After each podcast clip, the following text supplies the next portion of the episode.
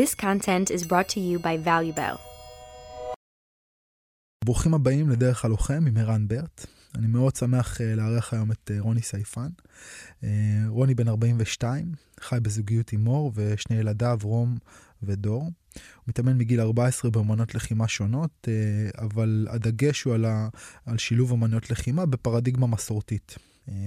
כחלק מהמסע שלו הוא טס, טס לסין וחיפש שמה מקורות ושיטות. אחרי, עד שנת 2008 בגיל 28 הוא נחשף לג'ו-ג'יצו הברזילאי, מה ששינה את הפרספקטיבה שלו ואת התפיסה שלו לגבי אה, לחימה. ומאז הוא מתגלגל, הוגה, מאמן, מתאמן בג'ו-ג'יצו.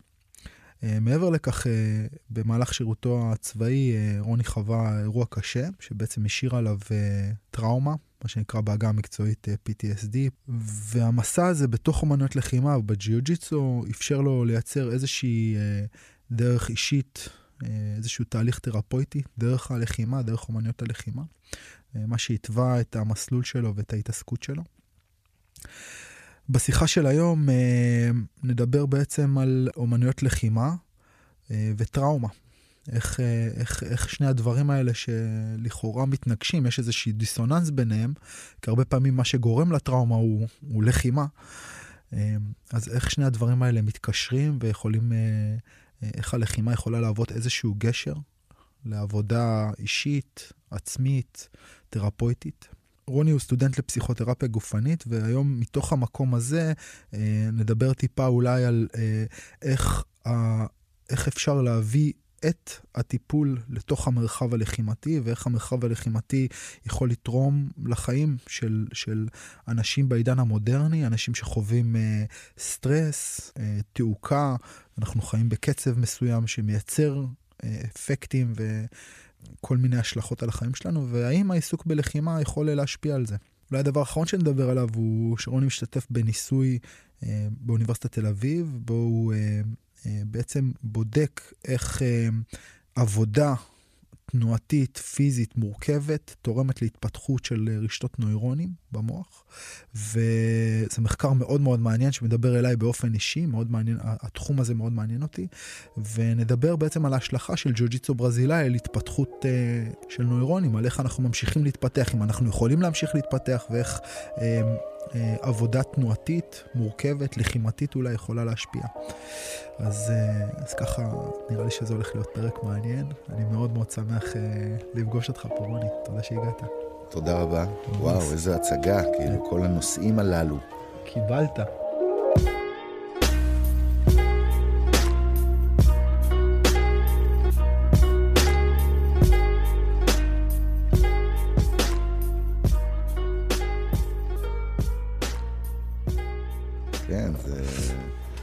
נשמע יותר מורכב, אני חושב, ממה שהשיחה באמת תהיה. אני רואה, אני רואה איזה קו שמחבר את הכל. Mm. אז, אה, אז בוא אולי, בוא, בוא, בוא נתחיל ככה בהתחלה. בעצם התחלת בגיל, אה, בגיל צעיר יחסית, נכון? כאילו אמנויות לחימה. כן, בגיל... מה, uh, תראה, בגיל חמש כבר הייתי עם אח שלי סרטי קונג פו וככה... הכנת נונצ'קו בחצר לגמרי, וכל העסק. כן, כמו כל מי שנולד uh, כל... ש... לקראת uh, סוף שנות ה-70, אז uh, שנות ה-80 היו ככה עטורי סרטי mm. הונג קונג וקונג פו. בדיוק ראיתי השבוע, סיפרתי לך, כאילו, ממש השבוע ראיתי עם הילדים שלי פעם ראשונה רוקי 4. לא ידעתי שפעם ראשונה. פעם ראשונה רוקי 4. Uh, אז זה היה... אתה יודע, זה, זה יצא בשנת 85, שיא המלחמה הקרה, שלטון רייגן, אתה יודע. וזה זה היה ממש מאלף לראות את זה עשיתי להם בילדאפ אולי טיפה יותר מדי בסופו של דבר אתה מגיע לסרט ואתה יודע שאלתי אותם כל הילדים שלי מתאמנים אז למחרת ישבנו ניתחנו את הסרט אני עושה איתם נגיד שאני עושה איתם צפייה על סרטים אז זה בדרך כלל צפייה עם ניתוח כאילו עם דיון אני לא נותן להם לראות אני תמיד מנסה להכווין את זה. איזה ואז... כיף אבא. מה? איזה כיף אבא. כן. אז למחרת ישבנו ודיברנו ואז אמרתי להם מה מה הכוח של רוקי כאילו מה, מה, מה הכוח המיוחד שלו. בעצם בתפיסה שלי הכוח המיוחד של רוקי זה נחישות עכשיו הם, הם, הם לא אמרו את זה ככה אבל הם אמרו הוא, הוא יודע לחטוף מכות ממש טוב. יש לו את ההר. כן, הוא יודע לחטוף מה...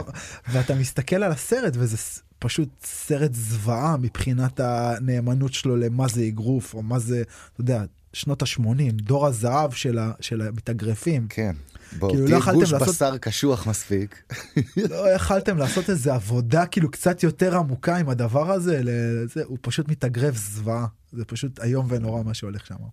תראה, אה, בדיוק דיברנו על סרטי קונג פו, אבל זה בדיוק ההבדל הכי בולט בינם לבין האקשן של שנות ה-80, שהוא היה הכי כזה, אתה יודע, אותו אגרוף תמיד, כן. שזורקים אותו, וכזה, אתה לגמרי בהצלבה, וה...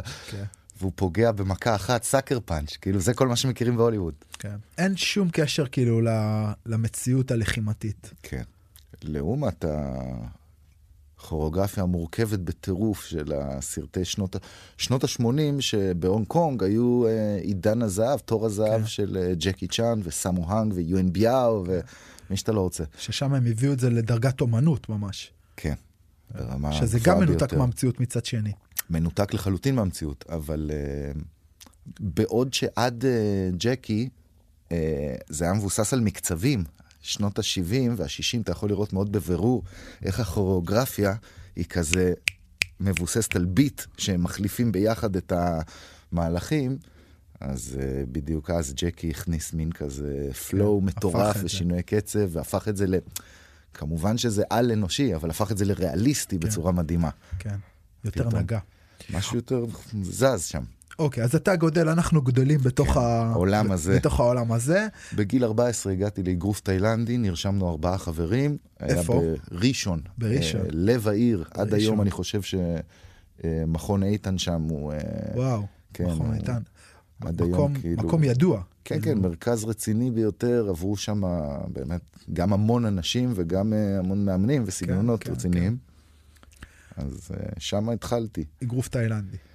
התחלתי באגרוף תאילנדי, אבל כאילו מיד uh, הייתי סופר ספורטאי. עסקתי כאילו, גם עד גיל 14, עסקתי באמת בהכל. כדורעף, כדורסל, כדוריד, פינג פונג, טניס, שחייה. מתישהו נגעתי בכל הדברים האלה.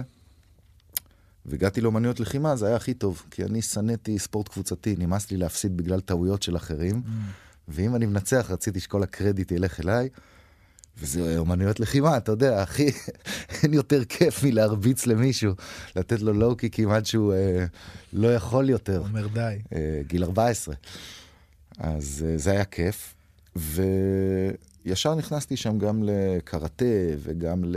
כאילו כל הסגנונות שהיו שם. התחלתי ישר להתאמן, שלוש שעות אותך. ביום כזה, כן. הפכתי להיות כזה. אה, וזהו, פשוט, אה, אתה יודע, משם עד הצבא, ארבע שנים, התאמנתי, ארבע, ארבע שנים התאמנתי, כאילו, בצורה באמת קיצונית. אה, נפלתי כבר אז לאיזשהו state of mind של אה, חגורות לא משנה.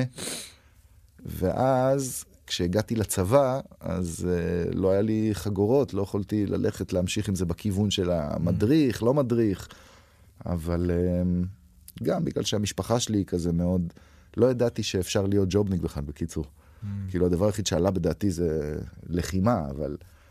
אה, אז זהו, אז ככה התגייסתי בסופו של דבר לקרבי, והייתי בפלחן גבעתי, בין 98 ל-2001. אז אז נפתחה אינתיפאדת אל-אקצא, mm. ועוד היינו בלבנון קצת, וכאילו, כל מיני כאלה. כל הדברים האלה השתתפתי, ויצאתי מהצבא מאוד פגוע, אבל לחלוטין אה, אטום לזה אפילו. כלומר, הייתי עיוור לזה שמשהו קרה לי, הכחשה מוחלטת, mm-hmm. מצ'ואיסטית כזאת. כן, גם על זה דיברנו קצת. בדיוק, שנגענו בזה, אבל בצורה קיצונית לגמרי, של כאילו, לא, הכל בסדר איתי, שום דבר לא, אתה יודע, אתה לא יכול, אי אפשר, אי אפשר לבוא ולהגיד, רוני, אתה פגוע לגמרי, אחי, משהו דפוק לחלוטין. הייתי לחלוטין ככה מסוגר ולא יכולתי לקבל את זה. ומצד שני, היית יכול להגיד לי את זה רק איזה שעתיים ביום כשהייתי יוצא מהבית. וככה בעיקרון חייתי עד גיל 30, אה, בניתוק הולך וגובר מכל המעגלים של החברים וכאלה, כי אנשים ממשיכים לחיות את החיים שלהם. ואתה. נשאר שמה. באותה נקודה בדיוק. אז אנשים בגיל, אתה יודע, בגיל 23 אתה עוד יכול לצאת להיפגש עם חברים, אבל בגיל 25 הם כבר אחרי תואר ראשון, וכבר uh, עם בנות זוג רציניות, אנשים מתחילים להתחתן, לפתח קריירות, לעשות כל מיני דברים, לעסוק בתחום שלהם באופן רציני, להיכנס לדברים. ואני עדיין אה, רק יושב מול המחשב כל היום קורא, ושעתיים שלוש ביום יוצא נפגש עם אנשים. מעבר לזה, מתאמן. כאילו, אומנויות לחימה זה ככה הדבר היחיד שהצלחתי לצאת איתו מהבית. אז שנייה, אז אתה מסיים את הצבא, ומה, ואתה... ואתה... פשוט נשאר בבית, לא טיול, לא שום דבר, אה, רב עם ההורים שלי כשמנסים ככה להניע אותי. אתה יודע, הייתה דינמיקה כזאת שאימא שלי אומר, כולם יודעים, רוני הוא אה, בחור מוכשר מאוד וזה, אז תן לו. ילד עם המון פוטנציאל. בדיוק. אז חכה שנייה, אז אני רוצה, אני חושב שאת החלק הזה אולי אנחנו נעמיק בו, אבל עדיין מעניין אותי לשמוע על המסע שלך ועל המקום שבו אתה עדיין בחיפוש, כאילו, כי בעצם יש שם עדיין איזה חיפוש אחרי איזשהו רעיון, אחרי איזה הייתי- תמה, אחרי איזה... הייתי לחלוטין בכיוון ההוא, תראה, זה, זה בעיה עם אמנויות לחימה, שהן יכולות גם, אה, אתה משתמש בהן. זה כלי, והכלי הזה יכול לקחת אותך גם למקומות לא טובים, אוקיי? אז לאיפה זה לקח אותך? אז בתקופה הזאתי, העשור האבוד הזה של החיים שלי, אני בעיקר השתמשתי באמנויות לחימה כדי לקבל איזשהו ככה תחושת הישג ומעמד מס- ואיזשהו תחושת מקום מסוגלות. בכלל, משהו, ש- בדיוק, מסוגלות, משהו שאני טוב בו, בעוד שבעצם, ו- ופנטזיה, כן. כאילו כי התעסקתי בכל מיני סגנונות אזוטריים, אה, ש- שהתאמנתי שעות על זווית של עוד, לחזק עוד מעלה אחת כזה במפרק שורש כף היד, מה, במקום... איזה- איזה איזה סגנונות? אה, כל מיני סגנונות קונג פו, מס- אה, אה, יין סטייל בגווה, וכל מיני דברים באמת, ש, שמי שלא עמוק בתוך הסגנונות המסורתיים, זה לא יגיד לו בהכרח ומה הרבה. מה- מה משך אותך בסגנון הזה? כאילו, דאז... המורכבות אה, הטכנית, וה... כמו שאתה תיארת את הקושי אה, לפגוש מורים לג'יוג'יצו בשנות ה-90, אז הקושי בכלל להשיג את ידע הקונג פו הזה, אתה יודע, זה היה המשך של הסרטים, זה היה פנטזיה. להצליח לקנות איזה ספר על בגווה, זה היה כמו למצוא מגילה מתפוררת בהרי סונג שאן. אתה מבין מה אני אומר? כאילו, יש אז- בעצם, אז- יש איזה והתאמנת נרטיב. שעות ואף פעם לא הצלחת, ואתה תמיד אומר לעצמך, כן, אבל אם אני אהיה ממש טוב, אני אתפוס אותו באוויר, ו... זה איזשהו פשוט פנטזיה לא מושגת, שממש אה, היא הרבה יותר סגנונית, וכאילו, זה קצת אה, כמו role playing. כן. יש את האנשים שמכינים לעצמם אה, קשתות עם חיצים כאלה מרוככים, ומדברים אלפית אחד עם השני בסופי שבוע. ואני, אתה יודע, חלמתי על בגדי קונג פו מסורתיים ולזוז כמו ברק. כאילו פנטזיה או סיפור אפילו, אם אני הולך איתך, אתה יודע, למקום ה... אלף אלפי הבדלות, כן, אבל למקום, למקום הפסיכוטי, כאילו פסיכוזה ממש טובה, במרכאות, היא פסיכוזה שבנויה על איזשהו סיפור אמיתי, נכון? אפשר להישאר בנוירוזה. כן, כאילו, פשוט ניתוק לא- אתה לא מסוים יכול- מהמציאות. אתה לא יכול לסתור אותה. ואז כאילו הרבה פעמים מה שקורה באמנויות האלה, כאילו בעצם יש שם איזה גרעין של אמת, כי בס, בסופו של דבר הגוף שלך נהיה חזק יותר. זו הבעיה, אתה שהייתי תנועתי. מאוד מוכשר, הייתי מאוד מוכשר, הייתי מאוד מהיר, הייתי מאוד חזק, הייתי אז בן 18. כן. אתה יודע, עד גיל 18, בין 14 ל-18. לא, האמת היא גם אחרי הצבא, סליחה. לא משנה, יצאתי משם חיה באמת. הייתי חזק. עושה אימונים משוגעים של שלוש שעות, של אה, אנשים מחזיקים אותך באוויר, ברגליים, בזמן שאתה עושה שפגאט. כן. אתה אוקיי, עושה ו- דברים מטורפים. כל מיני דברים. מגוחכים. אתה לא בונה מיומנות אמיתית, אבל אתה נעשה גמיש, חזק, מהיר, קשוח. כן. אתה יודע, אתה יכול לספוג מכות. ואז יש גם איזשהו סיפור כאילו שבעצם אם אני אעשה את זה מספיק טוב, מספיק עמוק, אם אני אלך, אם אני אלך מספיק עמוק לתוך הדבר הזה, אז כאילו יהיו לי איזה כוחות שהם כוחות, כאילו לא, כמו זה לא- הסרטים האלה, זה, זה, לא, חלק זה לא- מהפנטזיה. זה לא בקטע של הכוחות, זה יותר בקטע של, אה, אני חושב, הרי הגוף, הנפש, הרוח, זה הכל אחד. אנחנו בשביל, במילים ובמחשבה קל לנו לחלק את זה לתחומים שונים. אבל כשאתה הולך ואתה עובד על הגוף שלך בצורה כזאת, יש שם איזה, כלומר, רוחנית ונפשית, אתה מרגיש שאתה עושה עבודה אמיתית. אתה מעצב את אתה עצמך. משקיע, אתה מעצב את עצמך, אתה, אתה סובל, אתה נלחם בקושי. כלומר, כן. אתה אומר, אני מרוויח פה משהו, אני בונה את זה. אז אה, זה כאילו השורש האמיתי, שמופנה לכיוונים שהם לא טובים בעצם, כי הפנטזיה הזאת לא... לא אפשרה לי באמת uh, להגיע לרמה גבוהה יותר, א', כלומר זה לא שהפכתי להיות ג'ט לי, אה, ולא יכולתי ללמד אנשים. כלומר, אני, כשאתה נהיה קשוח, אז אתה עושה משהו שהוא מאוד שטחי, אתה נהיה קשוח. כשאתה נעשה טוב, אז אתה למדת על עצמך משהו ואתה יכול ללמד אנשים אחרים, למשל. כלומר, זה אפילו לא, אי אפשר להעביר את זה הלאה. אתה מבין מה אני אומר? אני חושב שכן. כן. אז אה, זה כיוונים פשוט שגויים בעיניי. אוקיי, ואז אתה, ואז אתה מחליט שאתה רוצה לטוס, כאילו... אז כן, אימא שלי. נפטרה מסרטן, אה, וככה היה לי איזה מין מכה כזאת של אה, החיים נגמרים, ומה מה אני עושה עם החלומות שלי, אה, כשהכל בכיוון לא נכון עדיין. אבל נסעתי לסין, להשלים ובתוך ככה. בעצם... ו- סליחה אם אני... כן, כן, לא, כאילו- לא, זה מעניין, להפך, תכווין. אז, אז כאילו, כי בעצם אתה, אתה חווה איזה טראומה, נכון, בצבא, והאומנויות לחימה, אני מרגיש שזה איזשהו סוג של עוגן. מצד שני, אתה גר בבית של ההורים, ומרגיש גם שאימא שלך שם היא איזה... היא גם איזה עוגן. כאילו, היא, ה- היא תראה, המכילה. אימא זה אימא תמיד, כן. כן? תמיד ככה זה. והיא גם מגיל 17 היה לה אה, סרטן, ריאות, עברה ניתוחים, החזיקה מעמד, ובגיל 23, כשאני הייתי, היא נפטרה. חזר והיא נפטרה. ואני ככה קיבלתי כאפה. ואב, ואבא שלך, אבא שלך כאילו הוא דומינה, כאילו הוא, הוא גם הדמות.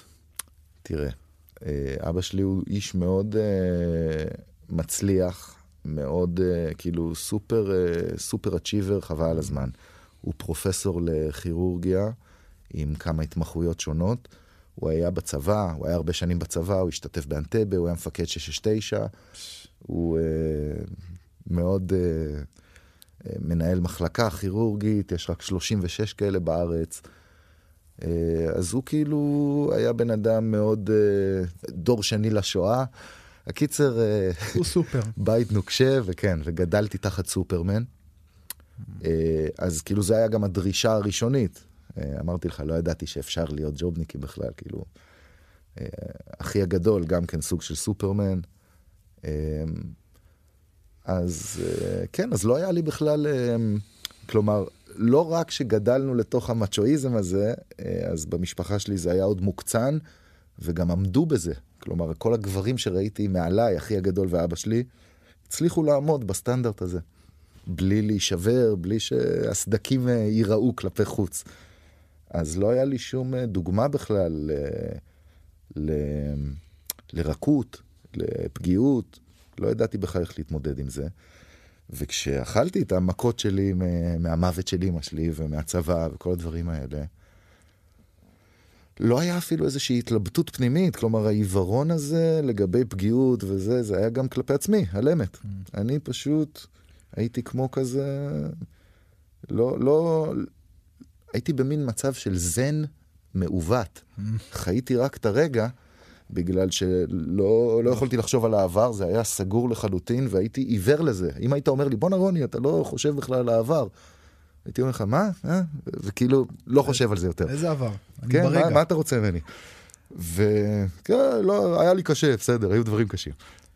ולא חשבתי על העתיד, בגלל שגם ידעתי הרי, ב-back of my mind, תוך כדי שאני בהווה המעוות הזה, שאני לא לומד, אני לא עובד, אני לא, לא מתקדם פוגש, שאני עומד במקום והעתיד רק הולך ונראה, הולך והופך במעשים שלי ליותר ויותר גרוע. אז ככל שהתקרבתי ככה במהלך העשור הזה של גיל 20 עד 30, ככל שהתקדמתי לאזור גיל 30, אמ, ככה הייתי כאילו יותר מושקע גם, כמו מהמר שמאבד כל כך הרבה שכבר הוא חייב להמשיך את הסיבוב הבא של ההימור, כי אחרת כן. הוא מממש את ההפסד. אז ככה הייתי יותר תקוע בהווה, לא רואה את החברים, וכן. הלאה. וגם נכנס יותר לקונג פו ולנקודת אור הזאת כביכול, שמספקת לי ערך ותחושת הישג כשם והתקדמות. אתה טוב, כשם אתה מוצלח, כשם... ואז אתה טס, ואז אתה, אימא שלך, אימא שלך אה, מתה, וזה כאילו, אני, אה, אתה יודע, חווה, חווה את זה כ... כ...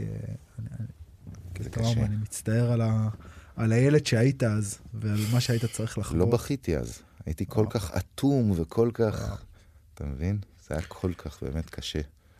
כאילו זה איזשהו אובדן כזה, והאובדן הזה בעצם שולח אותך על איזשהו, איזשהו מסע, ואתה כאילו- טס, ומה קורה? תראה, זה קצת כמו, הרי תמיד צריך, צריך לעבור, לקרוע מסך, או אני לא יודע מה, להיוולד, תמיד עוברים דרך איזה קושי. צריך אה, להעז לקפוץ לבריכה, משהו. אתה מבין מה אני אומר?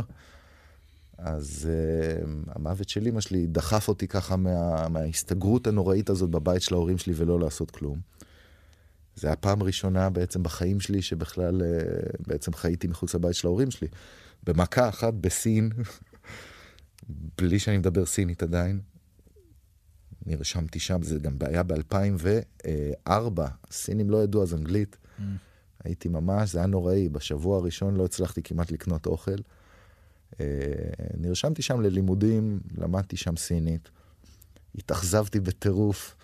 מי היה מאמין שסיני לא uh, כמו בסרטים, ואנשים לא uh, באמת מעריצים את העבר המכובד והמדהים שלהם, אלא, אתה יודע, זה מין, זה, זה עולם, אז זה היה עולם מערבי מלוכלך ומתועש ועמוס אנשים, והיה לי מאוד מאוד קשה שם. אבל uh, למדתי שם סינית בהאנג ג'ו, והתאמנתי שם איזה שנתיים. במה התאמנת? הייתי באוניברסיטה שם, אז uh, באמת התאמנתי, הקונג פו ברמה הגבוהה ביותר היה uh, עם כל מיני מערביים, חולי נפש כאלה, שבאו לשם להתאמן, ומצאנו אחד את השני, ואז כל אחד הביא איזה בליל של סגנונות, היה איזה מקסיקני שהיה לו מורה מסורתי ל... לפיצ'ואן, ושזה איזה מין כזה סגנון קשה דווקא של קונג פו, והיה אה, כמה חבר'ה מה... אה, באוניברסיטה של האנג ג'ו, הג'ציאנג דאסווה, היה שם אה, קבוצת וושו, שהמאמנת שלהם אה, הכירה סגנונות מסורתיים והיא התלהבה מאיתנו, מהמערבים. אז היה שם, זה היה ממש כאילו אקראי כמעט, היה קשה לארגן. אקלקטי מאוד, ואתה הם נפגש. הם כולם רצו שנעבוד איתם על אגרוף, הם כאילו בדיוק נדלקו מכל השינוי המתודולוגי הזה ש... שנדבר עליו תכף. הפרוגרסיבי של העבודה האמיתית והבניית מיומנות. ואתה, ואתה באת לגלות את, ה... את ההפך. המקורות. כן. ואז אתה חי שם שנתיים, ובעצם מה, מה, מה התובנה שאתה מזקק מזה? חייתי שם קודם כל, אתה יודע, מצאתי לי דירה, והייתי יוצא ללימודים שלי באוניברסיטה וקצת לאימונים, וחוץ מזה הכל אותו דבר. נפשית הייתי במקום מאוד נמוך, וממש הייתי כמו עכביש שנמצא במרכז הרשת שלו, ומדי פעם ככה יוצא בשביל הצרכים וחוזר למאורה. אז לא באמת הצלחתי ליהנות ממה שיש בסין, ורק המפגש עם המציאות עצמה. שזה תמיד הבעיה של מישהו באיזשהו, באיזשהו נתק מהמציאות, המפגש הוא הבעייתי. חיית את הפנטזיה כאילו כמו שחשבת שהייתי, אבל למעשה גם לא הייתה פנטזיה, וגם מה שהיה לא הצלחת ליהנות. כן, כן. שזה הרבה היו, פעמים היו בעצם... היו נקודות אור זעירות, כן? היה איזה מורה מכפר צ'ן לטאי צ'י. מהכפר, והוא שם למשל גיליתי לראשונה שChen style טאי צ'י זה אומנות בעצם של grappling, זו היאבקות הוא היה כולו כמו אבן. זה בן אדם, זה מהאנשים האלה שיכולים כאילו לעשות שפגאט ב slow motion, ואז להתרומם איתך מהשפגאט כמו ואנדאם כזה, רק כשאתה עליהם ב fireman's carry. אז היה נקודות אור כאלה, אבל זה באמת, זה אחד ממיליארד, וכאילו איבדתי את, ה... את, ה... את הקסם, את הניצוץ בעיניים, שזה דבר מבורך. כלומר, הבנתי שהעולם הוא לא... הוא לא קסום. צא מזה. כי בינתיים הוא ממשיך גם להתקדם, ואני הייתי מאוד... Uh, עוד פעם, ככל שהשנים האלה דווקא התקדמו, ככה היה לי יותר קשה לצאת. להכיר במציאות ולצאת. היית מושקע. כן. לגמרי בתוך כן. הסיפור שבנית. כן. אז זה לקח לי שנתיים. ואחרי שנתיים אני אפילו לא זוכר מה, איך בסוף, מה מו, כי היה לי קשה להחליט שאני כאילו נכשל ומוותר על החיים בסין ו... וכן הלאה. ואיכשהו חזרתי לארץ, חזרתי לגור אצל אבא שלי בתל אביב, ולא הרבה השתנה, עד שחזרתי בסוף 2000, ו... חזרתי ב-2006, ואיכשהו הצלחתי לבזבז עוד שנתיים בחוסר עשייה מוחלט מעבר למה שכבר דיברנו, ואז נפלתי על עידו, ג'יוג'יצו ברזילאי. אה, כחודשיים, לא ראיתי את ה-UFC. הייתי mm. בעולם של הקונג פו והיופי של ג'ט לי, משהו ב-UFC כנראה היה כל כך מכוער בעיניי, שתבין, חרשתי את יוטיוב, אבל כנראה לא נכנסתי, זה, זה היה מכוער בעיניי. ואז ראיתי את ה-UFC בסוף 2007, דצמבר וואו. 2007 רק. ראיתי וואו. את ה-UFC, UFC 1, וואו. לקח לי חודשיים, 13, 13 שנה אחרי שזה יצא. ואתה יודע, זה שנים מבוזבזות. כן. ולקח לי חודשיים אפילו אחרי שראיתי. ככה להגיד, להתמודד עם, ה... עם השבירה הזאת של האידיאל האסתטי אפילו. ואז הלכתי לאימון ראשון אצל עידו, ועל האימון הראשון, עידו שנא אותי מהאימון הראשון. זה סיפור מצחיק ומוכר אצלנו, אבל כאילו מהאימון הראשון, הוא לקח אותי בעצמו לסיבוב בגלגולים. ו... נראה לך מאיזה עץ עושים גיטרה? כשדפקתי לו התחלנו מחדש, הוא נשאר במאונט. הוא הכניע אותי איזה שמונה או תשע פעמים בשתי דקות כשהוא נשאר עליי במאונט.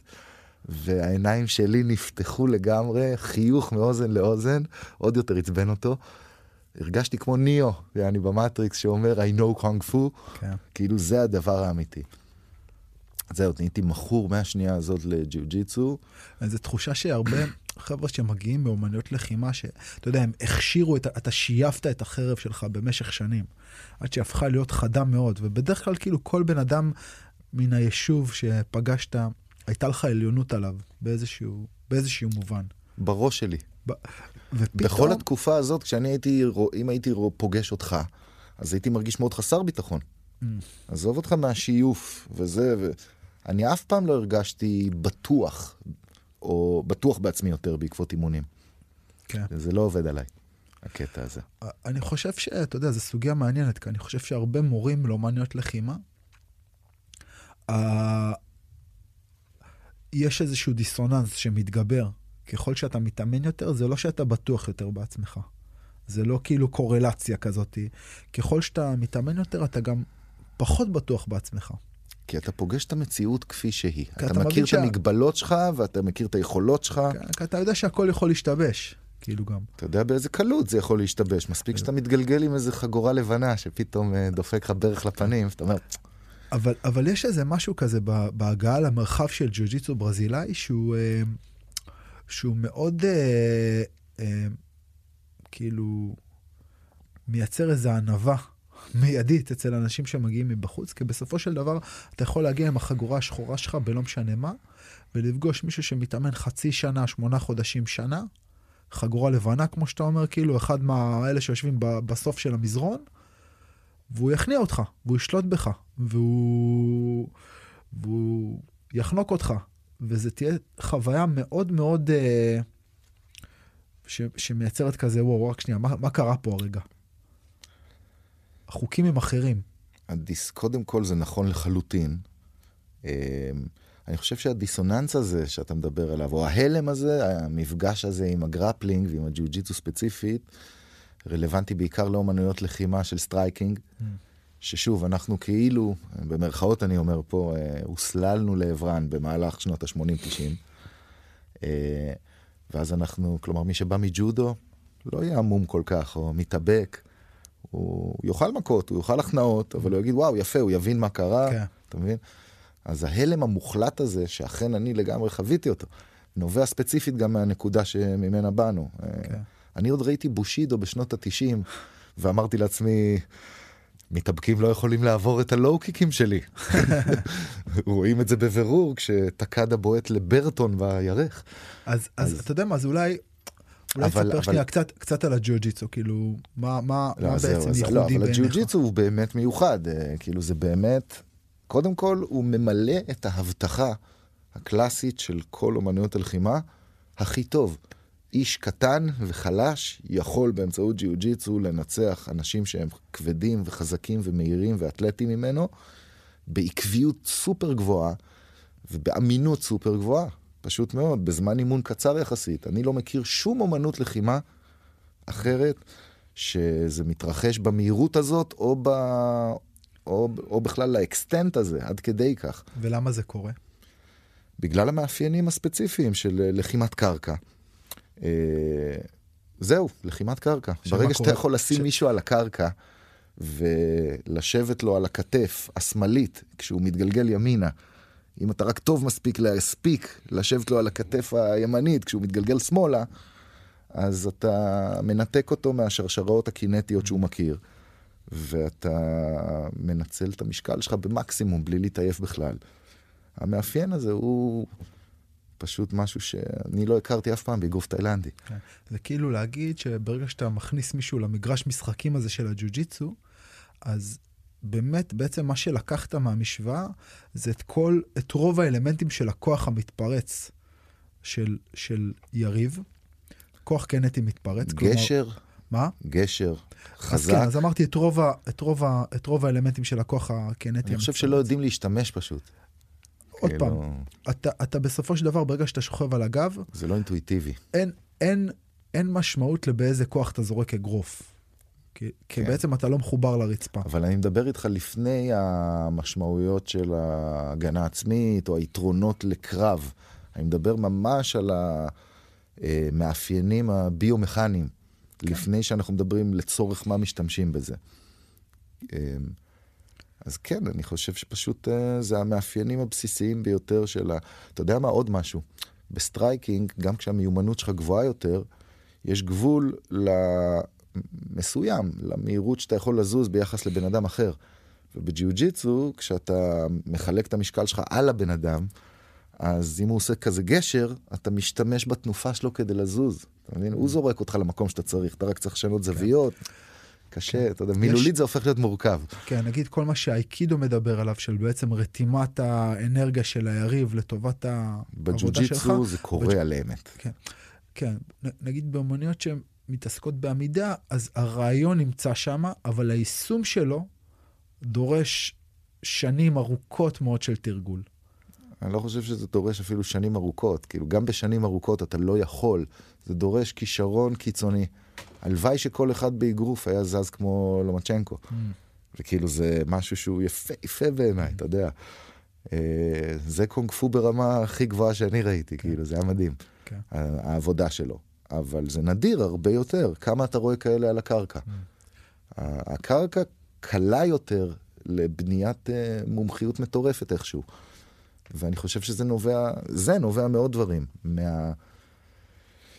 אה, כמות של ה... ממש אה, כמה שטח מהגוף שלך נוגע ב...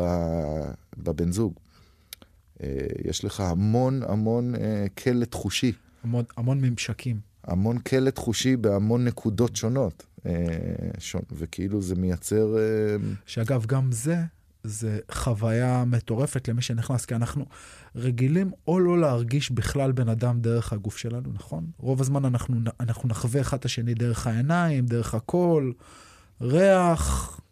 כיף, כף יד לכף יד, בדיוק. קצת בגב, קצת בכתף. כן, אבל אנחנו לא ממש נחווה בן אדם דרך הידיים שלנו, שלא להגיד לחוות בן אדם. דרך הבטן, החזה, הירכיים, כאילו, ובג'ו-ג'יצו בעצם אתה, אתה הופך להיות קצת תמנון. נכון? כן. במהות שלך. כן. וזה, וזה מייצר חוויה חושית שונה לגמרי. אגב, בגלל זה... שמאוד המ... חסרה לאנשים בתרבות המודרנית בכלל. אנחנו לא נוגעים יותר. אנחנו יונקים. כן. כל היונקים משחקים אחד עם השני, כאילו זה, זה, זה הדבר הכי בסיסי שהם עושים. בילטין בתוך החוויה, החוויה היונקית, בוא נקרא לזה. בול. ואנושית עד לא מזמן. והיום בגלל שאנחנו חיים בעולם ש, שאלימות היא מילת היא מילת גנאי, כאילו היא מילה שאנחנו מתרחקים ממנה, אז עוד פעם, אז אנחנו רואים שני ילדים בגן שעשועים בני ארבע, מתחילים לפתח את הכישורי משחק היונקי שלהם, ומה אנחנו עושים? ברור שקוטעים את זה. עצור. אבל זה הרבה יותר uh, בסיסי ועמוק ומפחיד מאלימות, כי זה מתחיל ביחס שלנו בכלל לחושניות ומיניות. כי אנחנו רואים גם ילדים uh, מסתקרנים אחד עם השני בגן, mm. וכאילו זה הרבה יותר מפחיד מהם הולכים מכות. Mm. ישר ירוצו בין הילדים בגן, oh my god, oh אה, הם הראו אחד לשני את הזה, הוא הסתכל לה במכנסיים, הוא נגע לו בטוסיק. זה ילדים שחוקרים, כאילו, mm. ואנחנו כבר שם, אנחנו קוטעים את ה... אתה יודע, את הגוף. כאילו זה לא בסדר. מה הם יעשו? ייכנסו להיריון וזה, אתה יודע, מה יקרה? כן. זה כל כך טבעי, בדיוק ש... כמו שאתה אומר על מכות, מה יקרה? הם ירצחו עכשיו אחד את השני. אני חושב שזה המקום שאנחנו מופעלים מאוד מחששות ופחדים, שזה טבעי אגב, חשש ופחד.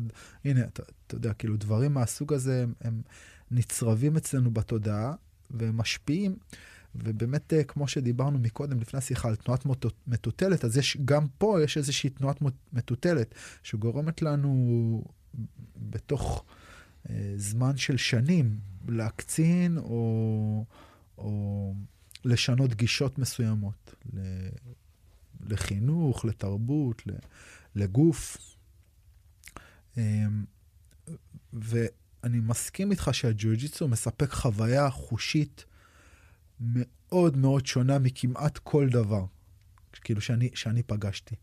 הדבר שהכי קרוב לזה אולי זה, זה ברמה מסוימת שחייה או כדור מים. אתה יודע, אתה נכנס לתוך מים והמים עוטפים אותך, כאילו, ואתה נמצא בתוך איזה חוויה חושית למישהו שלא רגיל לשחות או שלא נכנס לשם.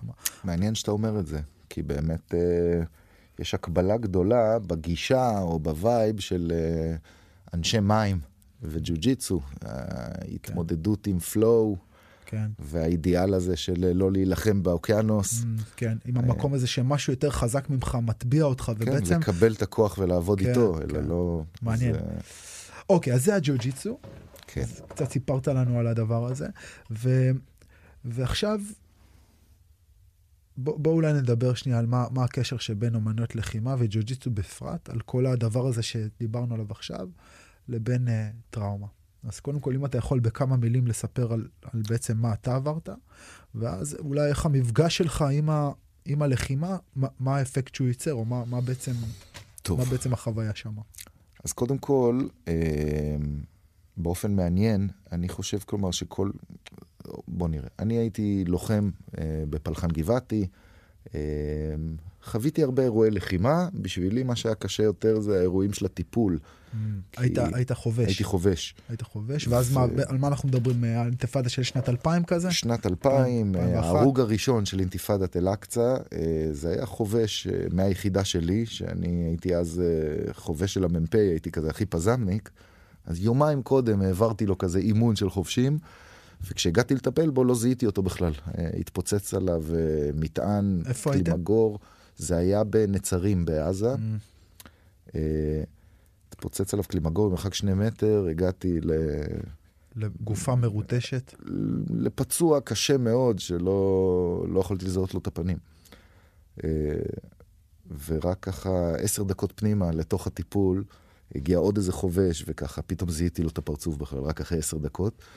הנקודה הזאת, שאני אומר לעצמי, וואו, זה דוד, זה היה אה, אחד מהדברים שזכרתי מהצבא, היה לי מהצבא ככה שלושה ארבעה הבזקים לאורך שנים אחר כך, עד גיל 30 בערך, זה היה נקודה אחת שזכרתי. שאתה מגיע בעצם... שאני אומר, וואו, זה דוד. ואתה כאילו... בעצם עשר דקות מטפל במישהו, ואתה... כן, שאני לא כאילו... לא מבין מי הוא בכלל. מחזיק לו את הגוף, ואתה בכלל לא קולט כן. שזה בן אדם שהוא... ואז... שאני מכיר אותו, שהוא, אתה יודע, חבר מהיחידה, לא זיהיתי בכלל. אז שמה ככה, זה נחרט בזיכרוני. ופשוט היה לי, אתה יודע, דיברנו קודם על כמה הייתי אטום אז ולא יכול להראות חולשה ופגיעות, אז היה לי... לא הבנתי בעצמי שאני צריך, ככה שעברתי חוויה קשה אחר כך, אחרי שהוא פונה, והיה בי איזה דחף על המקום, פשוט לקום וללכת. אה, מה, מהיחידה, פשוט לעזוב, לנסוע הביתה, לא לשתף פעולה עם כל, ה, כל המשחק הזה של התפקיד שלי. אני עכשיו יקשיב לנער הזה, שהוא המפקד כיתה שלי, ולבחור הזה, שהוא ה... ועוד ילד בן 27, שהוא מפקד פה על כל היחידה. אז כאילו רציתי להפסיק לשחק את המשחק הזה, ולא העזתי, פחדתי מדי. ושם, בעצם... שם, זאת הייתה הטראומה. Mm, אז בעצם... שכאילו... מה, לא... שהיית צריך, מה שהיית צריך זה, הרגשת שהגוף שלך אומר להקשיב לך... להקשיב לעצמי. כן. לא הקשבתי לעצמי, הגוף שלך אומר לך להפסיק, אני לא רוצה להיות פה. זהו, אני לא רוצה לשתף פעולה עם הדבר הזה. אנשים מתים פה. יכול להיות שזה היה הגוף שלי והרגש, ואני לא יודע מה, אבל באמת אה, הייתה איזו התעלמות, יצרתי שם נתק עמוק מאוד עם עצמי. רגש זה פרשנות של תחושה, אז כאילו הייתה שם איזו תחושה בגוף שאומרת... כן, אבל אני לא זוכר אם הייתי כן, מודע כן, לזה, לא, באיזה רמה הייתי מודע ברור, לזה. ברור, אתה, לא, אתה לא מודע, אתה פשוט, בדיעבד אתה אומר כאילו, אני לא רציתי להיות שם.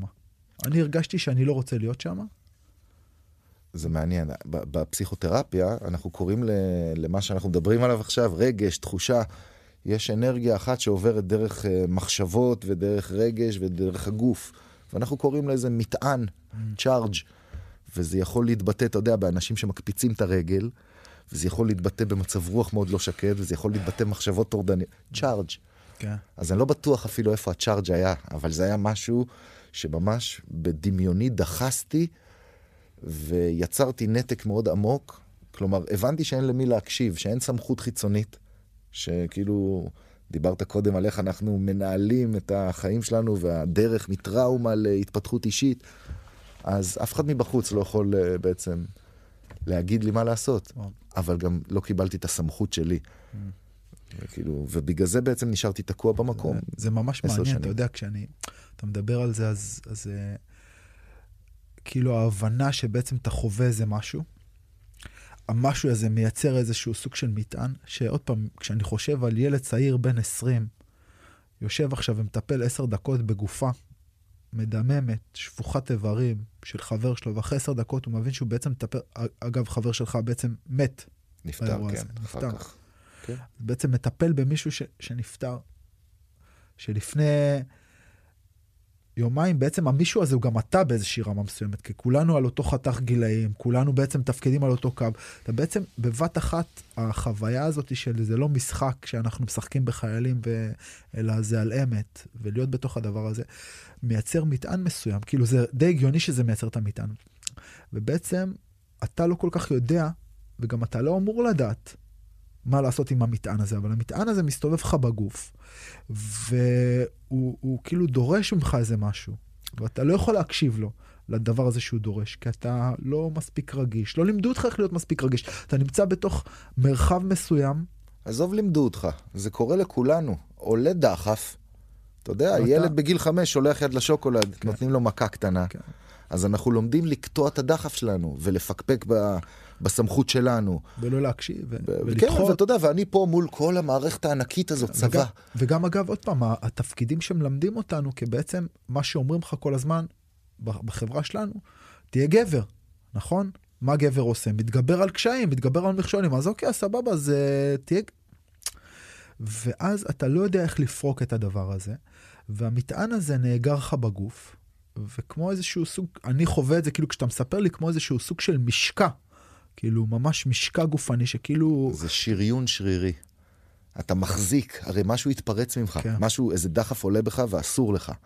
כן. אז אתה מחזיק אותו. בדרך כלל זה יהיה סביב הנשימה בצורה כלשהי, אנחנו מגבילים את הנשימה שלנו, כן. ואז אם אנחנו פותחים אותה אז עולים רגשות. למה זה? כי זה המון מקרים כאלה, שסגרנו וסגרנו וסגרנו, ואנחנו שומרים עם שריון, וזה הופך להיות תנוחה מסוימת, צורה שאנחנו מחזיקים את עצמנו. אז מה זה הגבר הקשוח? זה שמושך כתפיים אחורה, והבטן שלו תמיד מכווצת, שזה גם להיראות טוב, וזה גם uh, שומר על הנשימה, וגם להיות זקוף, אז אתה כאילו מוטט. הכל מחובר לדבר אחד, ואנחנו מתייחסים לזה כדבר טוב. אומרים לך, תמשוך את הכתפיים אחורה, תעמוד ישר. כשבעצם, פתאום, אם אתה חושב על זה, תיכנס לתנוחה הזאת, יש פתאום איזשהו משהו חיצוני, אתה נכנס כאילו כמו למעטפת כזאת, והמעטפת מחזיקה אותך. כן. זה לא גמישות של אה, עלי דשא כזה שבא מעמוד שדרה. אתה לא זקוף ורענן, אתה נוקשה. כן. אז אתה אוסף את המטען הזה אליך, אתה לא פורק אותו, ואז המטען הזה בעצם מתלבש עליך, ו- ואתה נושא אותו יחד איתך, נכון? זה כאילו עוד, אה, עוד נוכחות בעצם, שאתה... זה משהו שאתה תמיד משקיע בו עכשיו. אז אם היה לך 100% אמרת להביא את עצמך, אז יש לך עכשיו 15% שהם כל הזמן עסוקים במשהו שאתה לא רוצה להתעסק בו, אז יש לך עוד 15% שמתעסקים בלהתעלם מה-15% האלה, ואתה מתפקד עם אה, 70% מאותו רגע והלאה. יש לך עוד שתי חלונות על המחשב, כן, שני חלונות, קבועים. שבעצם, ש- שעסוקים ב... כאילו זה לוקח לך זמן, לוקח לך איכות של מעבד. כן. ואז מה קורה בעצם ב- במפגש עם הלחימה, עם הג'ו-ג'יצו? אז קודם כל, הג'יוג'יצו בשבילי בהתחלה היה מאוד קשה. כל השנתיים האלה, שאמרתי, איך, שראי, איך שעידו קרא אותי, אז uh, נפתחו לי העיניים, זה היה נכון לחלוטין. כי זיהיתי את הכנות, את ה... אני לא יודע מה בדיוק אפילו, כי היה לי גם נורא קשה לבוא. היה לי קשה בגלל הסביבה התחרותית מצ'ואיסטית, שיכול להיות אגב, שבכלל לא הייתה שמה. שזה אלא רק הסיפור אני, שאתה- אני בדיוק, אני משליך את זה על מה שאני רואה, אני רואה אנשים מתגלגלים, ואני מספר לעצמי בראש שאני יותר שרירי ממנו, אז עשוי, אסור, אם הוא מכניע אותי, אז אני, אתה יודע. ואז אני עוד מעז לבוא ולהגיד, אה, הסביבה הזאת מצ'ואיסטית. כן. זה אנחנו. כן. המזרון כמראה. כן, בדיוק. אז אה, לקח לי כמה שנים בכלל לקלוט את זה, ולקח לי כמה שנים להביט על עצמי ואת מה שאמרתי עכשיו, להבין את זה ולהגיד, בואנה, זה אצלי. אני זה שכאילו, למה אני מתכווץ ככה כל הזמן? ומה ה big deal? ושנתיים שאני לפעמים מתלבש ולוקח את התיק ובא לצאת מהבית ולא מצליח. אמ, כן, זה מרחב גם קשה. מרחב זה, מזרון. זה סופר קשה, מה כן. זה גם? זה בראש ובראשונה קשה. בראש ובראשונה. בוא לא נבלבל, אנחנו מדברים המון על חולשה ופגיעות ורקות, אבל כדי להגיע לנקודה הזאת שבה אנחנו מדברים על זה בכזאת פתיחות, עברנו דרך... דרך זה, דרך... כי, בעצם בהתחלה אתה צריך להתמסר לקנייה גם. אתה, כשאתה מגיע למזרון של ג'ו-ג'יצו, בכלל, אתה יודע, לכל מקום שמדבר פרקטיקה, זה לא משנה אם זה שיעור אגרוף, או אגרוף תאילנדי, או ג'ו-ג'יצו, אה, או האבקות, או ג'ודו, כאילו כל מקום שבסופו של דבר אתה עולה, ל... אתה מתאמן, אתה מגיע לאימון, אתה בונה את הגוף שלך, אתה עובד על אה, איכויות תנועתיות, על איכויות אה, טכניות, על איכויות טקטיות, ובסוף אתה נותן כיף אגרוף ואתה עושה איזשהו אקט לחימתי. ובאקט הלחימתי הזה, בהתחלה אתה בעצם צריך לקבל את זה שאתה תהיה פחות טוב. ולפחות... אנחנו לא רגילים לעשות זה מגיל שבע. בדיוק, אמרו לנו כל הזמן, אתה... למדת לא לקרוא, כן. למדת משהו, זהו, כן. אתה לא, אנחנו מבוגרים, נכון. אנחנו לא נכנסים לדברים שאנחנו לא נכון. טובים. ולגמרי, וגם הילד שלי חוזר עם ציור מהבית ספר, אני אומר לו, איזה יופי, מתוק, זה הכי יפה בעולם. והוא כבר מתבאס בעצמו? מה? והוא כבר מתבאס, הוא אומר, לא, לא יצא לי יפה. רואה, הם, מקבלים את זה גם אם אתה הכי תתמוך, זה נורא. כן. אבל, אבל זה הרגיל, וכאילו, אתה יודע, אותו תהליך שאתה עברת, של לעבור דרך זה ולצאת מהצד השני, גם הם חייבים. כן, כי אם, אתה, אם אנחנו נספק להם את כל התובנות שלנו, לילדים, אז זה יהיה הדפקה שלהם. אז הם יהיו נעולים במבנה הזה, והם יצטרכו ללמוד את ההפך בעצמם. לגמרי. בחינוך ילדים אני חושב שזה, אני חושב שזה די דומה אגב לקבוצת מתחילים, והשאלה היא, אה, אוקיי, היית, היית רוצה ש... אז, אז זאת אולי שאלה שאנחנו יכולים לדבר על מה, איך אנחנו מייצרים מרחב יותר טוב. מבחינתי גידול של ילדים, ילד יצא מהרחם, אבל הוא עדיין נמצא באיזשהו סוג של רחם. כמו שלא היית רוצה שהילד שלך יצא. כלומר, יש היום ילדים שנולדים בחודש שישי ושורדים, נכון? הכל בסדר, יש לנו את הטכנולוגיה לעשות את זה, אנחנו יודעים. אפשר אפילו להגיד שרוב הילדים שייוולדו בחודש שביעי, יחיו. כי יש לנו טכנולוגית להכניס אותם לתוך אינקובטור, אבל לא היית רוצה שהילד שלך ייוולד בחודש שביעי. היית רוצה שהוא יהיה ברחם, נכון? אז uh, כל יציאה במרכאות לעולם האמיתי היא כמו יציאה מהרחם. השאלה באיזה שלב אתה רוצה שהוא יצא מהרחם. אז גם מבחינתי גידול של ילדים, אני רוצה לשמור את הילד שלי ברחם עד לשלב הנכון. עכשיו השאלה היא מה השלב הנכון. באיזה שלב אני זורק אותו במרכאות לתוך העולם האמיתי, מתוך הבנה שהוא יסתדר בעולם האמיתי. השאלה אם זה תהליך מיטבי. אבל, אבל מ... תחזיר אותי אז לאיפה הרחם ואיפה העולם האמיתי בקונטקסט של האימונים. סבבה, אז נגיד, וחגורות לבנות. האם, האם אמ, חגורה לבנה צריך להתגלגל עם כל חגורה כחולה? התשובה היא לא. מסכים. התשובה היא לא. ואז השאלה היא איזה תהליך הוא נכון, האם התהליך של החגורה הכחולה אבל, הוא... אבל הוא... למה עם כחול? כאילו, למה בכלל... אה, סבבה. עם, עם כחול זה... אז ברגע שאמרת לא כחול, אז אמרת שיש פה איזשהו תהליך שאתה כמורה מנהל אותו. זה לא משהו כזה, אוקיי חבר'ה, כיף אגרוף, תתערבבו קדימה. נוצרות נכון. דינמיקות קבוצתיות, כן, הרי גם אם אני לא אגיד כלום, תמיד נוצר איזה לחץ חברתי. ואם לא נוצר לחץ חברתי, אז uh, יש לחץ פנימי. כאילו, בן אדם שיושב בצד לא רוצה לדפוק למישהו אחר את הסיבוב. מה שאני אומר זה שאתה, אני כשאני, בהחלט... כשאני מלמד, כשאני מלמד אה, מדריכים, אז אני אומר להם, אנחנו מהנדסים. אנחנו מהנדסים של, תה, של תהליכים. בעולם יש הרבה תהליכים שקורים מתוך איזושהי אבולוציה, נכון? כאילו אתה זורק איזשהו גן והדבר הזה מתפתח עד שהוא הופך להיות משהו. אז זה התהליך הטבעי. אנחנו כמהנדסי תהליך רוצים לייצר טיוב של התהליך הזה, נכון? זה מה שדיברנו גם מקודם. והשאלה שלי, אם אני מהנדס תהליך, אז אני רוצה שהתהליך ייקח לי, אה, יהיה הכי יעיל שאפשר, עם כמה שפחות פחת. זה שני הדברים שאני רוצה שבתור, ואתה יודע, שזה יהיה כיף, שזה יהיה ערך מוסף. עוד פעם, מה התוצאות שאנחנו רוצים? אז זה אני כמהנדס תהליך. ואז אני בקבוצות שלי כל הזמן חושב על זה בצורה כזאת. מה התהליך שאני רוצה לייצר? רמת היעילות, הכי פחות פחת.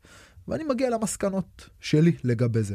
ואם זה באמת משהו שאתה מתעסק בו, ואתה חושב עליו, ואתה הוגה בו, ואתה מגיע לייצר תהליך שנכון לתוצאות שלך, שאפו. אז זה באמת אומר שאתה מצליח להבחין מה הנקודה בשבילך נכונה שבה, אתה יודע, העובר יצא לעולם. אבל, אני לא רוצה לקחת את השיחה לשם, אני רוצה שנחזור שנייה אחורה.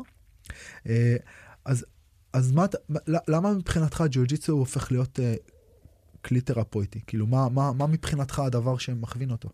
קודם כל העוצמה של הג'יוג'יצו, אה, שהוא מאפשר לך מיד לגעת אה, בכל הרמות בו זמנית. כשאני אומר כל הרמות, אני מתכוון, כמו שדיברנו, פיזית, תחושתית, אה, מה שמעורר רגשות, וגם הסביבה, כל מה שדיברנו עכשיו, הרי בבת עולים... אחת, בבת בדיוק, אחת להיות אולין. בו זמנית, בדיוק, וגם אה, מנטלית אה, וקוגנטיבית, ו... זה לא רגשות, אלא זה תכונות שאפשר באמת ככה, עוד פעם, ההתפתחות שלה, אני לא מבדיל בין התפתחות אופי, טראומה, החלמה, אתה מבין מה אני אומר? זה הכל על אותו רצף, mm. בעיניי. כאילו, כשאנחנו מתפתחים אישית, ואני עושה פה מרכאות עם האצבעות אה, לטובת המאזינים, אז אנחנו אה, מרפאים את עצמנו, וכשאנחנו מרפאים את עצמנו אז אנחנו מתפתחים אישית. אתה מבין מה אני אומר? זה, זה לא... אי אפשר לנתק, אי אפשר לנתק את זה, זה חלק משלם מבחינתך. זה ספקטרום אחד. כן. כשבן אדם חוטף איזה פגיעה ומידרדר קצת בסולם הזה, אז הוא שם על עצמו תווית והוא אומר, אני פגוע עכשיו. ואז ההתקדמות שלו בחזרה היא החלמה, אוקיי? יכול להיות שהוא אה, נפגע בצורה שהוא לא יוכל בחיים לחזור לאותה נקודה בדיוק, הוא פשוט מתקדם מאותו מקום. אז, okay. אוקיי. אז יש לי שאלה כזאת, בעצם מקודם דיברת, ניסחת את זה ממש יפה על המטען הזה. Okay. יש לי כן. אגב חברה מאוד מאוד טובה שמתעסקת uh, בעבודה תרפויטית דרך uh, מה שנקרא uh, BMC, ואני חושב שההגדרה הזאת היא נגיד נוגעת מאוד במה שהיא עושה, כאילו המקום הזה של יש איזה מטען שיושב, ואיך אני משחרר את המטען הזה כאילו ממני. היא אגב גם עובדת עם uh, מתמחה בפוסט-טראומה, ואז השאלה שלי, איך המטען הזה משתחרר? דרך הג'ו-ג'יצו? מה משחרר את המטען הזה בעצם? זה מעניין. אז קודם כל, אה, הוא נפרק, הוא נפרק ברמה הכי נמוכה, כמו שפורקים לקרקע, אה, מטען חשמלי. אז אותו דבר, זה יורד, אם היית מאוד מוטרד, כל, כל מי שעושה ג'יוג'יצו מכיר את החוויה mm. הזאת, אם היית מאוד מוטרד והצ'ארג' היה לך בראש, אז הוא יורד דרך הגוף במהלך האימון, פשוט מאוד, אתה עסוק מדי, אתה מותש מדי, אתה... אתה לא שם, אין לך זמן להיות uh, עצוב וטרוד, כשמישהו עכשיו יושב לך על הפנים, כן, כן. אתה מבין מה אני אומר, ורוצה לשבור לך את היד. אז, אז זה אחד, משהו, זה... משהו מעביר את הצ'ארג' הזה מהראש לרגש, לגוף. והחוצה, אתה מפרק אותו. אז בעצם מה, מה שאתה אומר, שזה חוויה שכל מי שעושה ג'ו-ג'יצו מכיר, אתה הופך בשנייה להיות נוכח כולך בתוך הרגע, כי בעצם אתה ממוקד ב, ב, זה אפילו לא ריצה קלה, זה לא משהו סתם ספורטיבי. אתה הולך לחדר כושר, אתה דוחק את המשקולת, אתה נח שנייה, אתה, המחשבות חוזרות. אתה עושה ריצה קלה, בום, המחשבות חוזרות. כאילו בג'ו-ג'יצו יש איזה משהו שכאילו כן. אתה כל הזמן בתוך המשחק שח הזה, ואם אתה שנייה ת, לא תהיה שם, אתה מדבר כחגורה שחורה, אבל אתה יודע, אני חושב שחלק מהמאבק הוא להגיע לנקודה הזאת קודם כל. זה חלק מהקושי בפני עצמו, של, אה, שלוקח כמה שנים עד שהג'ו-ג'יצו הופך נטו למשאב רגשי. כן, במקום... אבל עזוב את זה שנייה, אתה מגיע אימון ראשון. אתה, אתה עושה, נותן כיף אגרוף, לא... עושה קרב. אתה לא, אתה לא ברגע. אתה. אתה לא ברגע עדיין. אתה לגמרי ברגע. אתה נאבק על החיים שלך. אתה ברגע, אבל למה, אבל אתה, אתה, אבל אתה חושב, וואי, מסתכלים עליי מהצד, ואתה אומר לעצמך, אני לא מאמין שהנערה הזאת, בת ה-15 ששוקלת 48 קילו, אה, יושבת לי על המרפק עכשיו, כן, אני אדפוק, אני לא מחובר, אדפוק. אבל הכל מחובר למה שקורה לך עכשיו. נכון. הכל מחובר, הכל וגם, מחובר. נכון. אתה ב-100% חיבור לגוף שלך. אתה כל הזמן... תחושתית נמצא בתוך הגוף, מושך, דוחף, נושם, נאבק, אתה כל הזמן, אין לך מקום לחשוב. אני חושב שזה באמת יוצר, אה, גם כן, עוד פעם, הכל מתחיל מהגוף. כלומר, הגוף הוא ביטוי בסוף של הכל, של הרגשות ושל התפיסות הקוגנטיביות ואמונות ומה שאתה לא רוצה. בסוף זה יורד לגוף. ואז מי שיש לו, כמו שתיארתי קודם, איזה מין שריון שרירי כזה שמחזיק את עצמו בצורה מסוימת, וחלק מהיכולות שלו לא, לא זמינות לו, אין את זה בזמן הג'ו-ג'יצו. הג'ו-ג'יצו מפרק את כל המבנים האלה, ובאמת אתה לא שם לב שאתה נושם יותר עמוק. אתה לא שם לב שאתה אה, לא טרוד עכשיו ב... לא יודע מה, אתה יודע, ב... אם אתה בסדר או לא בסדר, כי עכשיו חונקים אותך, זה לא... יש שם איזה משהו באמת שמחבר אותך כל כך לרגע, כמו שאתה אומר, שזה מפרק את, ה... את המבנים שאנחנו הולכים איתם ומחזיקים איתנו. אז כאילו, אם באת עם איזה שריון לאימון, עם איזשהו מבנה חיצוני, עם איזשהו מטען כזה שיושב עליך, בעצם תוך כדי זה שאתה נכנס לתוך הדבר ואתה מתחיל כאילו עוד פעם במרכאות להילחם על חייך בתוך הקרב הזה, בתוך הדבר. מספק לך הפוגה. הדבר הזה נפרק ממך, אתה נוכח באימון, ויש גם איזה משהו שאתה מדבר עליו, על איזשהו פורקן גופני, שהוא לצאת מאימון ג'ו-ג'יצו אתה יוצא סחוט, כאילו הגוף שלך מתרוקן, כאילו, וזה גם עוד איזושהי רמה בעצם של פורקן גופני. תראה, אני לא ידעתי בעבר, אה, לא הייתי מסוגל להגיע לשלווה. Mm. עכשיו, שלווה היא רגש, ורפיון הוא גופני. והייתי כל הזמן בכזה, ברמות כאלה של מתח וסטרס, שהייתי, במקום להיות רפוי בגוף, הייתי כופה. הייתי מפסיק לזוז. הייתי שוכב במיטה, לא נרדם, לא זז, אבל לא הייתי מזהה את הטונוס הגבוה שלי, והייתי חושב שזה לנוח. אה, אתה יכול להבין שסבלתי מהרבה דברים, כאילו, בגלל זה, אתה לא יכול להירדם, אתה לא... אז כשהייתי הולך לאימון, הייתי, בלי להבין מה קורה, הייתי, מק... הייתי מגיע עד כדי תשישות, שהיא התחליף של רפיון, אוקיי? זה לא שבאמת... כן. אז, אז מי שלא מצליח, אז הג'ו-ג'יצו מספק למי שבאמת ממש תפוס וסובל מכל מיני דברים, אני לא אגיד שאתה פורק את זה ממך וזהו. זה מספק לך הפוגה. Mm. פתאום חלקים בך שהיו מכווצים, אני לא יודע כמה זמן, מתמתחים לרגע. אז זה מה שאולי הבנתי שהיה טוב לי, וזה מה שגורם לכל מיני אנשים לעשות ככה, יש, גרביט, יש גרביטיישן, אנשים ככה נמשכים mm. לג'ו-ג'יצו, אתה לא יודע למה ובמה זה מטפל בדיוק, אבל הם צריכים את זה. בכל מיני אה, מסורות של, אה, של, של עבודה פנימית, אה, מדברים על זה שהעבודה קורית במרחב שבין לבין. כלומר, אתה חווה נגיד רגש, אתה חווה, אתה חווה חרדה. אתה entang, כאילו אתה, אתה קשור בתוך החרדה הזאת. ואם אתה מצ... מצליח לייצר איזשהו space, איזשהו מרחב בינך לבין החרדה, העבודה קורית שם. אז כאילו גם בגוף שלנו. ב context למה שאמרת, כאילו אם אני כל הזמן ב tense, ואני לא יודע איך לשחרר, ואז אני הולך לאימון ופתאום, בגלל שכאילו הרפאתי שנייה בראש, בגלל שפרקתי, בגלל שזה, פתאום נוצרת לי איזושהי אתנחתה כזאת, פתאום יש איזה space ביני לבין הדבר, ואז איזשהו סוג של עבודה יכולה להיעשות. בהתחלה, אגב, זה כמו קצת כמו קביים רגשיים, או כמו קביים גופניים, כאילו. בול. אבל... זה בול, אבל הרי מה שאנחנו מחפשים לפתח, כי, כי אוקיי, אז, אז עכשיו חונקים אותך, ואתה רואה אדום. כולם, גם מי ש... כאילו, אתה נלחם ואתה לא קולט מה קורה. אתה, זה השלבים שאתה תופס אצבעות לאנשים. כן, כן. שאתה מוכן לעשות הכל כדי לשרוד. אתה, אתה, לא, אתה לא הבנת שתפסת אצבעות, אתה כן. פשוט ב state of mind כזה שהוא לא... ו... ולהפוך את הרגע הזה, את ה state of mind הזה, להפוך אותו לפתרון בעיות של וואו, בוא'נה, אתה נרגע עם הזמן, היית פה מלא פעמים, חנקו אותך כבר, למדת לדפוק, אתה לומד להירגע. בתוך ההפעלה הזאת mm. של כל המערכת הסימפתטית, אתה בו זמנית באחת הרמות, אמרת להרחיק את עצמך, אז ברמה הקוגנטיבית אתה נלחם, אבל אתה אומר, רגע, פתאום אתה נזכר בטכניקה, אתה אומר, אני צריך לשנות לפה זווית, ואתה מתחיל לפתור את הבעיה, במקום להילחם. כן. ושמה, באמת, ככל שאתה דוחף בזה, אתה הולך והופך את כל החוויה הקשה הזאת של אה, לחטוף מכות ולהילחם ולזרוק את עצמך לתוך ה... כאילו האגם מלא הפיראנות הזה, פתאום זה הופך להיות כן. uh, משחקי. אתה לומד, ל... אז אתה לומד לגלוש עם אנשים. וליהנות באמת, ו- ולהתפתח באמת, כי אז פתאום גם הג'ו-ג'יצו, אתה מתחיל לפתח אותו ברמה כן. אחרת. כן, אתה אומר שני דברים, כאילו, ש... כאילו בהקשבה שלי יש בעצם שתי נקודות פה.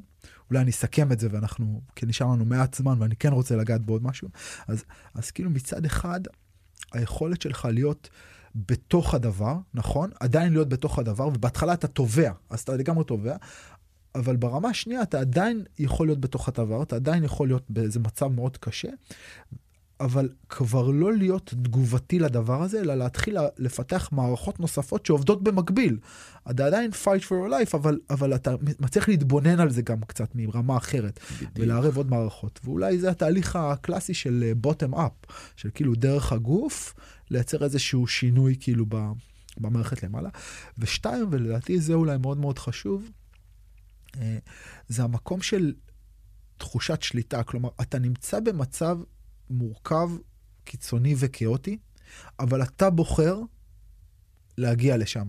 אתה בוחר ללכת לשם. אתה בוחר לנקז את עצמך. אתה, אתה, יש שם בחירה, והבחירה הזאת היא מקום של שליטה.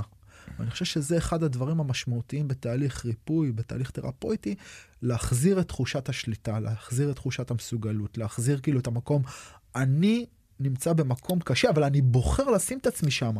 זה אינהרנטי, אני חושב. זה בדיוק אחד הדברים, כאילו, לא נגענו באמת בלהכניס את הג'יו-ג'יטסו לעולם הטיפול, אבל אה, שם זה דבר מאוד חזק, למשל, אה, ב setting בכלל. אה, כשאתה, כשאתה בונה את האמון הראשוני. עם הבני זוג, עם המאמן, ועם הג'יו-ג'יטסו, שכלומר, אתה באמת רואה שאתה דופק ומשחררים על המקום. וזה קורה 10 ו-20 פעמים, עד שזה, החשש הזה הופך להיות כן. נעלם לגמרי, אתה כאילו, אתה פתאום שם את עצמך, את, ה, את הבריאות שלך, את המפרקים ואת הגרון, כן. אה, ועוד פעם, עם כל המגע, שזה יכול להיות טראומות מיניות, זה יכול להיות כל מיני דברים. אז נבנה שם איזה אמון מאוד בסיסי, וזה בכל, בכלל ב setting, mm. שעליו צריך באמת להקפיד כמו שצריך. כן. אה, ואז כאילו אתה מתאמן על דברים אחרים בכלל. אבל זה קיים בעצם זה שאנחנו שמה. אגב, בגלל זה, בתוך קהילת הג'ו-ג'יצו, אני חושב שאחד הדברים הכי נוראים שיש, זה אם אתה, אם מישהו דופק, בשנייה ולא... הזאת, בשנייה הזאת זה הופך להיות אלימות. בדיוק. זה אחד, ושתיים, גם מגע. לא, מגע לא, לא מכבד, אני חושב שזה כאילו, לא משנה לאיזה מכון אתה מגיע, כאילו זה משהו שהוא לא. אה, כן, זה, זה, זה, זה משהו. טוב, נשאר לנו מעט מאוד זמן, אני כן רוצה ש... ש... ניגע דווקא בנושא השלישי שלנו של המחקר. תן לי את זה כאילו במה שנצליח לגעת בזה נצליח לגעת. מה, אסכם, מה זה בעצם עושה? אני אסכם בזריזות. אסכם uh, בזריזות. יש לי כמה תלמידים, uh, פרופסורים, דוקטורים למדעי המוח באוניברסיטת תל אביב, אחרי שנים שמתאמנים אצלי, בעיקר פרופסור יניב אסף, הגאון המטורף, הצלחנו ל- לעשות מחקר אה, זה דוקטורט של אה, אה, אחד האנשים הנפלאים שעובדים תחתיו ולומדים תחתיו. וזה, כמו שאמרת, על התפתחות רשתות מוטוריות בתגובה לפעילויות מורכבות, פיזיות. אז אנחנו עושים שם ג'ו-ג'יצו ומשווים את זה לטיפוס, ועכשיו אנחנו מקימים את המחזור השני שיושווה, אני עוד לא יודע אם זה יושווה לעוד סוגי ספורט, אבל אנחנו סורקים לאנשים את המוח בפונקשיונל MRI. אנחנו יכולים לספור כל חיבור וחיבור בין הנוירונים שלהם במוח. מאות מיליארדים. זה נספר אחד לאחד, ורואים השתנות לאורך זמן, ורואים, uh, אתה יודע. אז מה רואים? מה, מה בעצם רואים? אז יש לנו בינתיים רק קבוצה אחת כן. uh, שעברה את זה, ורואים הבדלים מובהקים מאוד ב... קודם כל בכל המוח, כלומר אנחנו סורקים את כל המוח. Mm. כשבודקים, וזה הגדולה פה בכלל, ניגע בזה תכף. אבל כשאנחנו מסתכלים רק על הרשתות הנוירוניות, אז סרקנו אותי ועוד uh, חברים שהם uh, חגורות שחורות, ואז עשו איזה מיצוע של הרשתות המוטוריות האלה, וראו מה המכנה המשותף של אנשים מיומנים מאוד בתנועה כזאת, ואנחנו סורקים את הנחקרים, את הנסיינים, לפני, בסוף, זה מה שעשינו בעבר, עכשיו נעשה גם באמצע, ורואים קודם כל מה השינוי הממוצע שהם עברו, כלומר, כל אחד מהם עבר איזשהו שינוי, אבל אנחנו רוצים לראות מה, מה דומה, אה, כדי שנדע מה אשכרה האימון כן. עושה, לא איך כן. כל אחד הגיב. ואז משווים את ההבדל, את, השין, את ההשתנות הזאת לעומת הקבוצת ביקורת של המנוסים, ורוצים לראות את התהליך שבו... מעניין. מדהים. אז אוקיי, אז מה שונה נגיד אצל אנשים מיומנים מאוד, בואו נסתם ניקח חגורות שחורות, מה שונה במבנה שלהם לעומת אנשים רגילים, ושתיים, מה...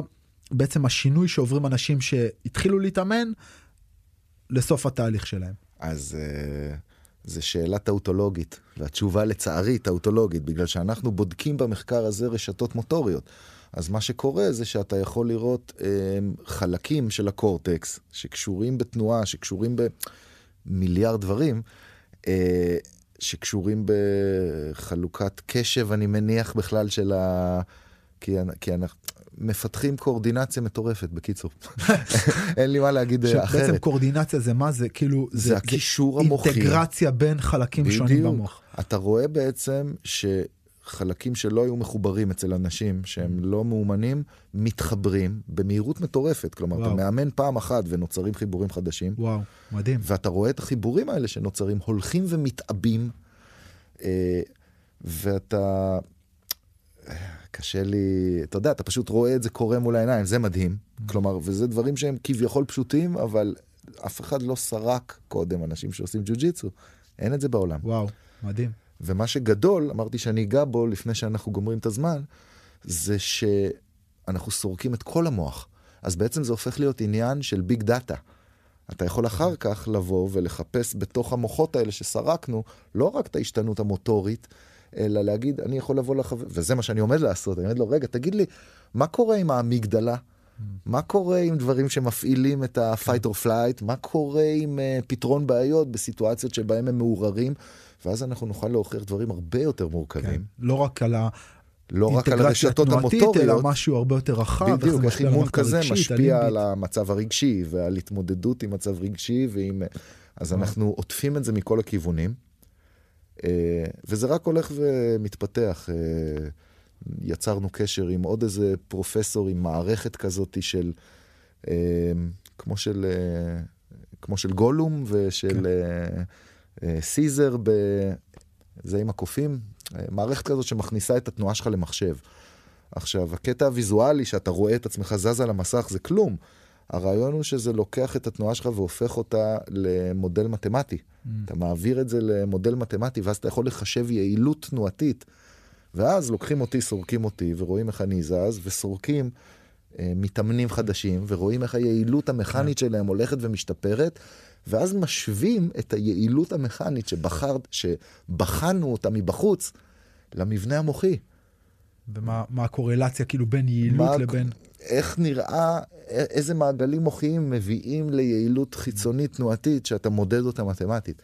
המוח שלי מתפוצץ, זה רק דברים שמתווספים. איזה יופי. כן, איזה זה יופי. הולך ומתפתח. מדהים. חבל על הזמן. אמ, אולי, אולי ככה לסיכום, אני אגיד uh, שלושה דברים. אחד, uh, קודם כל, uh, אני יודע, uh, לא מגוף ראשון, אבל אני יודע שיש איזו קבוצה של ג'יוג'יצו, חבר'ה, אולי של uh, האחים כהן, ש, שפתחו איזה משהו כזה לג'יוג'יצו לפוסט-טראומטיים. אתה, אתה שמעת על זה? מכיר על זה? אני יודע שעידו, עידו פריאנטה, מאמן uh, קבוצה של אחים לחיים.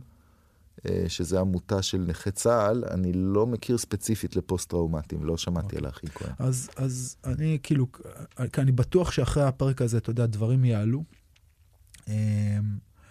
אמ, אז א', כאילו, אני, אני יודע שיש קבוצות יהודיות, וגם אם אין קבוצה, אז אם יש לך... אמ, כאילו, אם חווית פוסט-טראומה, אם מישהו מהמאזינים שלנו חווה, אז אני חושב שא', אה, לחפש אותך בפייסבוק, או, או אותי, או, או בכלל לעשות כאילו איזשהו גוגל ולחפש אה, משהו שקשור לזה, אני חושב שזה משהו שיכול לעזור לאנשים. אה, זה איזשהו חבל שדרכו הם יכולים לצאת, גם, גם להגיע לתוך איזושהי קהילה שתומכת, גם לייצר כאילו איזושהי סביבה שמאפשרת אולי להחזיר שליטה לחיים. אז זה אחד. אני חושב שהסיפור שלך, כאילו, אני מאוד מאוד מודה לך על זה שבאת וא', חשפת את זה, גם את הנרטיב הזה, אתה יודע, של כאילו, מלך הארץ, מגיע, אני חזק, אני קשוח, בום, קבל איזה כאפה. וגם התקווה. נרטיב מוכר בארץ, נראה לי. כן, אבל אתה יודע, אנחנו כולנו בתוך, כשאתה בתוך ה... עטוף בתוך הדבר, לפעמים זה קשה, ואתה מרגיש שכאילו... אז... אז uh, אני מודה לך על החשיפה ועל המקום של לשים את עצמך שם ו... ולאפשר לאנשים אולי לשמוע את הסיפור ולהרגיש שיש, אתה יודע, ברגעים מאוד מאוד קשים, אולי יש, יש עוד דברים לעשות. Uh, ואחרון, uh, על uh, פודקאסט של הוברמן, אתה מכיר אולי? אנדרו הוברמן, אה, פרופסור למדעי המוח בסטנפורד, שגם מדבר על אה, כאילו על למידה מוחית, מאוד מאוד דומה לדברים שאמרת עכשיו. אה, אני, הוא, אני אבדוק. כן, הוא חבר של עידו פורטל, והוא כאילו... כאילו הוא לא הם, קולגה כאילו מאוד מתעניין בעבודה שלו וגם מדבר כל הזמן על איך העבודה הזאת היא עבודה, איש- כאילו עבודה של למידה תנועתית, היא בעצם העבודה של, של, של התפתחות מוחית. אז uh, אני ממליץ למאזינים, מי שרוצה לבדוק, check it out. וזהו, נראה לי שזהו. רוני, תודה רבה שבאת. תודה רבה על האירוח הנפלא. אופס. אוס. יאללה.